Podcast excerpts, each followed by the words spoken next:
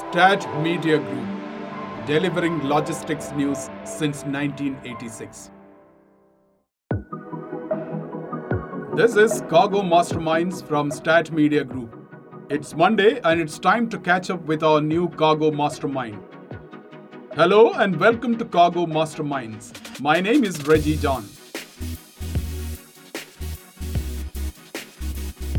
LATAM Cargo is LATAM Airlines Group's business unit specialized in cargo transportation.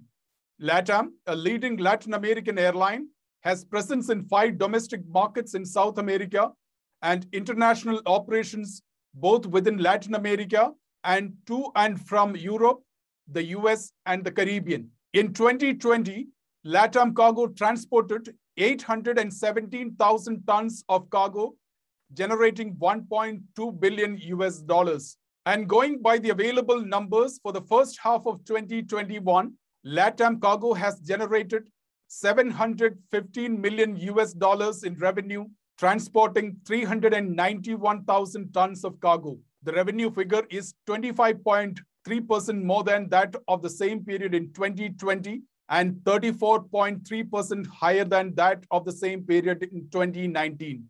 In addition to having access to passenger cargo holds of LATAM Airlines Group, LATAM Cargo has a fleet of 11 freighters, which will gradually increase to a total of 21 freighters by 2023. My guest today is Andres Bianchi, the Chief Executive Officer of LATAM Cargo. Andres has more than 16 years of experience in the aviation industry, of which he spent 11 years holding key senior positions in the cargo business of LATAM Airlines Group. In April 2017, he became the CEO of LATAM Cargo. Andres joins me in this episode of Cargo Masterminds, presented by Cargo One, to talk about the recent developments and some of the highlights of LATAM Cargo's performance through the pandemic. Andres, welcome to Cargo Masterminds. So glad to have you join us for this conversation from Miami. Hi, Reji. Uh, thanks for the invitation. It's a pleasure being here with you. Let's start with the latest available traffic numbers. And uh, these numbers are for the month of August. Uh, you had 240 million revenue ton kilometers, giving you almost 62% uh, of load factor. Uh, that is less than that of August last year, 2020, but better than August 2019. Going by what you have seen so far in 2021, what is your assessment uh, for the rest of the year? The peak season is still ahead. I mean, when you look at our load factors, I, I, I, the first thing is the fleet is fully utilized. Given the way we fly our freighters, the types of cargo that we move, and the mix between domestic and international bellies, uh, load factor in the mid 60s, it's almost full utilization for us. So at this point, uh, we're flying uh, almost completely full. And that's what we're expecting for the rest of the year. I mean, the peak season is looking very strong uh, the combination of, strong demand and still some restrictions on the passenger side are making uh, the peak season uh, look as, as, a very strong uh, period overall both in terms of load factors and yields. Let me also get you to reflect and uh, share your thoughts on the performance in the whole year of 2020, the, the entire calendar year, and which is also the pandemic year. The net cargo revenue for 2020 was an impressive 1.2 billion US dollars. I think uh, you didn't have that kind of revenue figures in the last four or five years. And that is more than just over a billion dollar net cargo revenue for 2019 uh, pre pandemic. What factors led to such good numbers? Uh, of course, cargo yields have increased significantly in the pandemic. Well, first of all, I mean, 2020 was a very difficult year, a, a, a tragic year. So even though the numbers are good, we find very few reasons to celebrate, actually. Uh, we would have loved to hit these numbers without having a pandemic being associated to it. So when you look at the numbers, basically I say the, the, the improvement in revenues comes from two sources. One, it's obviously uh, an improved rate environment. I think we've seen that globally, and that's driven by this imbalance between supply and demand. But on the other hand, I think uh, it's, ba- it's basically driven by our team's ability to generate extra lift. When you when you when you think uh, on our operation, prior to the pandemic, about 50% of our capacity was generated by bellies. So with the massive cancellation of passenger uh, uh, operations and its impact on the international side, especially, we were forced to look at new ways to generate uh, capacity.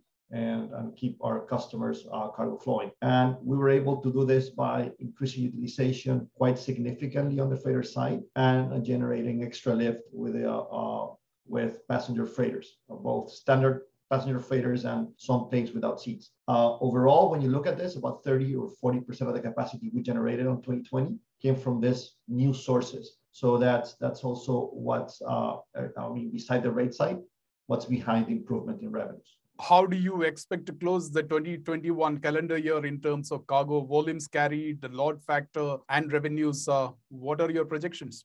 Due to financial reasons, we cannot make any projections for the rest of the year in, in specific terms. But overall, when you look at how the trends uh, are looking, we expect the year to close uh, very strongly. I mean, the combination of inventory shortages, uh, modal shift uh, and obviously the growth of e-commerce are supporting uh, traffic growth. And while passenger tra- uh, capacity may recover going forwards because demand's improving and some of the restrictions are being relaxed, we will we, we believe that demand will still uh, outpace supply. So in terms of, of, yields, load factors, things we should continue to trend uh, upwards. And in terms of our capacity, we are bringing back toward the 767s we had on C checks through the low season plus addition of the first uh, of the new freighters that's coming in in December. So we should increase capacity uh, over the course of October to December on the freighter side. Okay, I'll come to the uh, the additional capacity coming on board with the uh, with the new freighters joining the fleet. But tell us briefly about the innovations in cargo strategy over the last 18 months. Uh, became a pandemic uh, in March 2020. What are some of the important innovative uh, strategies that you rolled out? Well, I think the pandemic forced us to adapt very rapidly and very quickly. So some of them were innovations, but most of them, I would call them adaptations to a new reality. For example, we took a, a very thorough look at, a, at, at the whole of our network, trying to identify opportunities to, to increase aircraft availability, especially by breaking paradigms that have been long-standing in terms of uh, which airports to operate or what were the, the, the, times that you had to depart certain locations to maximize uh, uh, loads. So we, we, reviewed the whole network. We, as I mentioned before, we launched the passenger freighter program. Uh, at one point, most of the available wide bodies the company uh, had were operating for the for the for the cargo uh, operation. So that meant we went from, as you mentioned, 11 freighters to operating at one point over 60 aircraft uh, in, in a given week. Uh, we also um, looked at, at ways in which to utilize the passenger capacity differently. We rolled out, as, um, as I mentioned, some passenger freighters without seats. And we also opened new routes. For example, we launched in record time all the operation uh, China. We had never operated China. And that was uh, a very challenging process, especially as we were bringing goods that were time critical at the time, like PPE or vaccines. And, and, and on vaccines, especially, we took this great uh, challenge of, of bringing them to, to South America. Uh, and so far, building up on our on the pharma expertise we have developed over the years, we've been able to ferry in more than 60 million vaccines. We've also carried over 120 million doses of vaccines for free in uh, within our domestic markets. So, so all, all, that was also a very uh, interesting challenge because moving pharma domestically at this scale wasn't something we did uh, we didn't traditionally do. But more importantly, I would say that what makes us the proudest is the fact that we were able to do this in the middle of a pandemic with a lot of uh, difficulties communicating because we had to work from home, uh, leveraging the talent, the expertise, the processes, and the tools that we had developed over the last few years, and so with the tradition of Latam Cargo. So we're able to do this very quickly, as I said earlier, and we're very happy with the results because it was all done by our teams our people let me just uh, spend some time uh, on your freighter fleet. You have 11 now, and you would have uh, 10 more added 767 uh, uh, converted uh, freighters that would come in your, you will have a total of 21 freighters by the end of or through 2023. And the first of the 10 new additions would come join your fleet in December 2021. Is that right? That's right. Tell us also about what was the mix of cargo-only passenger flights with cargo on seat and cargo-only passenger flights with seats removed from the passenger cabin. How many of them did you operate and uh, in the last 18 months? And do you intend to continue such flights in the coming months? Perfect. Uh, I mean, yes, we we started the program of passenger freighters, and uh, it was basically a reaction to to the cuts, the massive cuts uh, that we were facing in, in in in passenger capacity right after the pandemic. So we saw our customers struggling. Remember, we bring a lot of perishables out of South America. Let's say 80 to 90% of the cargo that we built out of South America are perishables, and our customers needed their goods to get to the market, right? So so that's the reason we started the passenger freighter program as a way to support our, our, our, our customers. And, and I mean, passenger freighters are not the greatest economic proposition. And also you need to be very careful about the aircraft type you want to operate. We were fortunate to have the right aircraft types to, to launch these programs. And we were also fortunate to have built a, a very good uh, handling team uh, that had the expertise to maximize loads on this aircraft. We broke several records in terms of uh, reaching payload on, on the materials or, or, the aircraft that we operate. So overall, we flew uh, during 2020 over 2,900 passenger freighters. Uh, and so far this year, we operated over 1,500.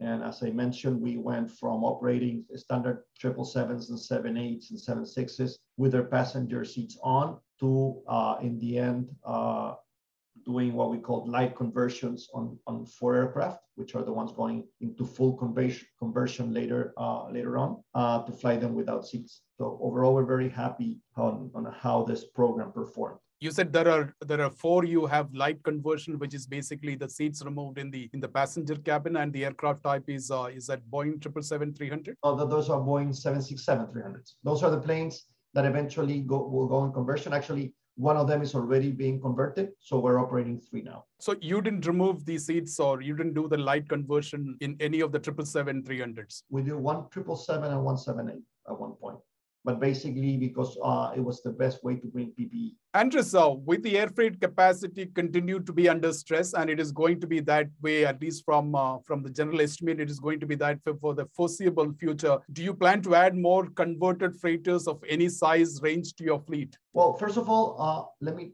talk briefly about the story of the plan because this plan was uh, designed and, uh, and pre-approved prior to the pandemic. So it's not a reaction to some of the demand shifts and the lack of passenger capacity that we've seen because of the pandemic. It's more of a strategic decision of the company to grow on the freighter side.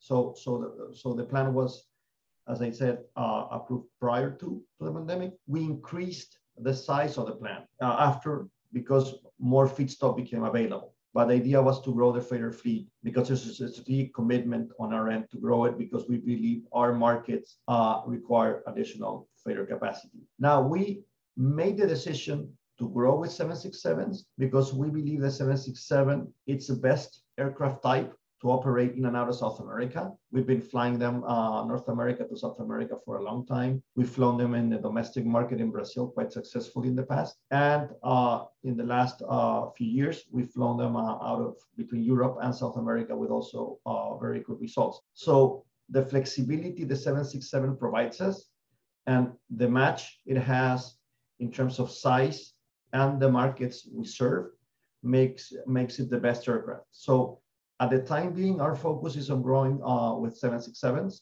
Uh, we believe with the, uh, with the plan that we have right now, growing from 11 to 21, we have a, very good runway to grow.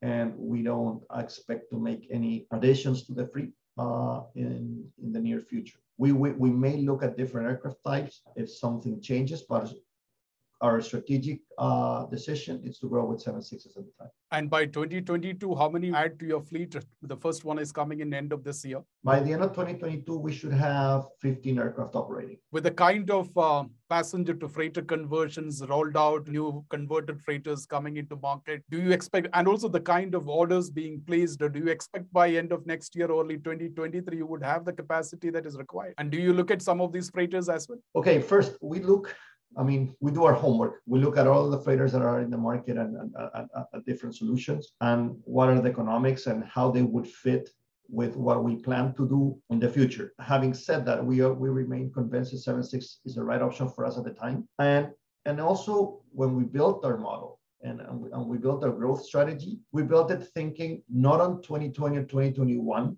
uh, kind of economics, but on 2019 economics, uh, because we need to be prepared for, for any downturn to make this a sustainable fleet that's able to keep our customers moving their goods in, in good and bad times. So from that perspective, we are we're looking at those. We are doing uh, the math. We have some ideas of how some aircraft would perform for us, and if the right opportunity comes along, we might consider it. But at the at the time, at, at, at, sort of at this time, we have no plans other than receiving our 10 uh, 767 BCFs and, and rolling them out on the network that we have devised. Andres, e-commerce in general across uh, geographies uh, is growing in double digits. Uh, this gives rise to a lot of cross-border cargo movement by air for e-commerce companies. Uh, how are you planning to take advantage of this rapidly growing segment uh, at uh, LATAM Cargo? Obviously, e-commerce is one of the driving forces behind what we've seen in, in recent months in terms of, of trade volumes. We are working on a set of strategies to serve e-commerce and why, why, why do I say a set of strategies? Is because we believe the e-commerce market can be segmented into different uh, areas, uh, both in terms of its geographic scope and the requirements the client has. So you have to look at whether it's uh, cross-border or domestic, and, and, the requirements associated to carrying the cargo, whether it's regional, and whether uh, the client is, it, for example, on domestic markets, they require airport to airport service or door to door. And in addition to all the network uh, and commercial decisions, there's also a, a, a, IT side of the story, technological side of the story, in which uh, e-commerce is extremely demanding. And we're also working on improving our IT capabilities to be able to connect uh, better with our, our customers and therefore provide e-commerce players with the uh, with the service they require. So we're working on, and, I mean, it's I, I don't want to go into details because some of these projects are confidential, but the idea is to provide a, a an array of options for e-commerce players to work with us, not a single solution. Let me come to another important uh, cargo commodity, pharma and temperature controlled cargo. And it will be a significant cargo commodity, increasing revenue because of its high yield. Uh, however, the quality and reliability of service offered will make the difference uh, for any airline to be successful here. How are you building your pharma vertical capability so that you become a preferred cargo airline uh, for your customers for such an important commodity?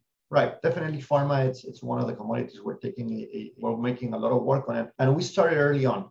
We were the first airline to be certified CEIV with CIB in 2017 in the Americas. We were the first airline, obviously the first airline to be recertified, and we finished the recertification process uh, in December 2020. So we've been working. This shows that we've been working in building our capabilities uh, from way back. We already have 40 stations that uh, are pharma capable. I pharma it's a, let's say a network within the network because we don't sell pharma between an AOND. We only use select ONDs to be able to ensure that proper services provided. And this has led to a, a, a quite interesting growth uh, on, on, the pharma side. I mean, our revenues have gone, grown three times since we started. Uh, and I think that uh, it's a testament to our uh, both the forwarders and the shippers realization that we are a strong provider on this particular vertical. Another important commodity for LATAM cargo is a perishable. You move a lot of perishable uh, cargo, basically flowers, fruits, vegetables, uh, uh, into Miami and to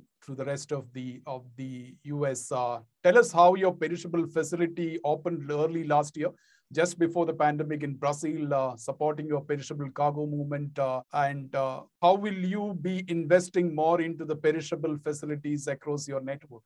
Right, perishables is extremely uh, important for us, uh, as a majority of the exports coming out of South America belong to this particular group, either salmon in Chile, flowers in Colombia, or vegetables and asparagus in Peru. So opening, I mean, keeping a robust set of uh, uh, coolers and facilities to support their movement is critical to our success. That's the reason why we invested on the cooler in, in Sao Paulo. The idea of that cooler is to enable us to connect uh, cargo coming from other countries in South America to our network originating in Sao Paulo, which is basically a passenger network. As a consequence, the cooler hasn't been fully utilized uh, in 2020 and 2021. But as we expect our network to start recovering during 2022, uh, obviously volumes into the cooler are expected to increase. Now, we are extremely committed to keeping uh, state-of-the-art facilities to support growth on the on the perishable side and to providing not only the cooler facilities, but the processes to make the transfer of this cargo, which is quite sensitive, uh, very swift in our in our facilities. And also, we're working on certifications to also uh, replicate what we've done on the pharma side, on the perishable side. Will you be going for the IATA-C fresh yeah. certification as well? Yeah, we went, uh, we were, we piloted it and uh, we are working on it. And also it's important to mention, mention on the perishable side that we're making a, a, another commitment, which is also supporting the perishable business with better sustainability practices, because we believe it's also critical for the success of our shippers going forward. So working, for example, in reducing uh, residues or waste that uh, may impact the environment for uh, recycled materials or uh, blankets that can be reused, for example.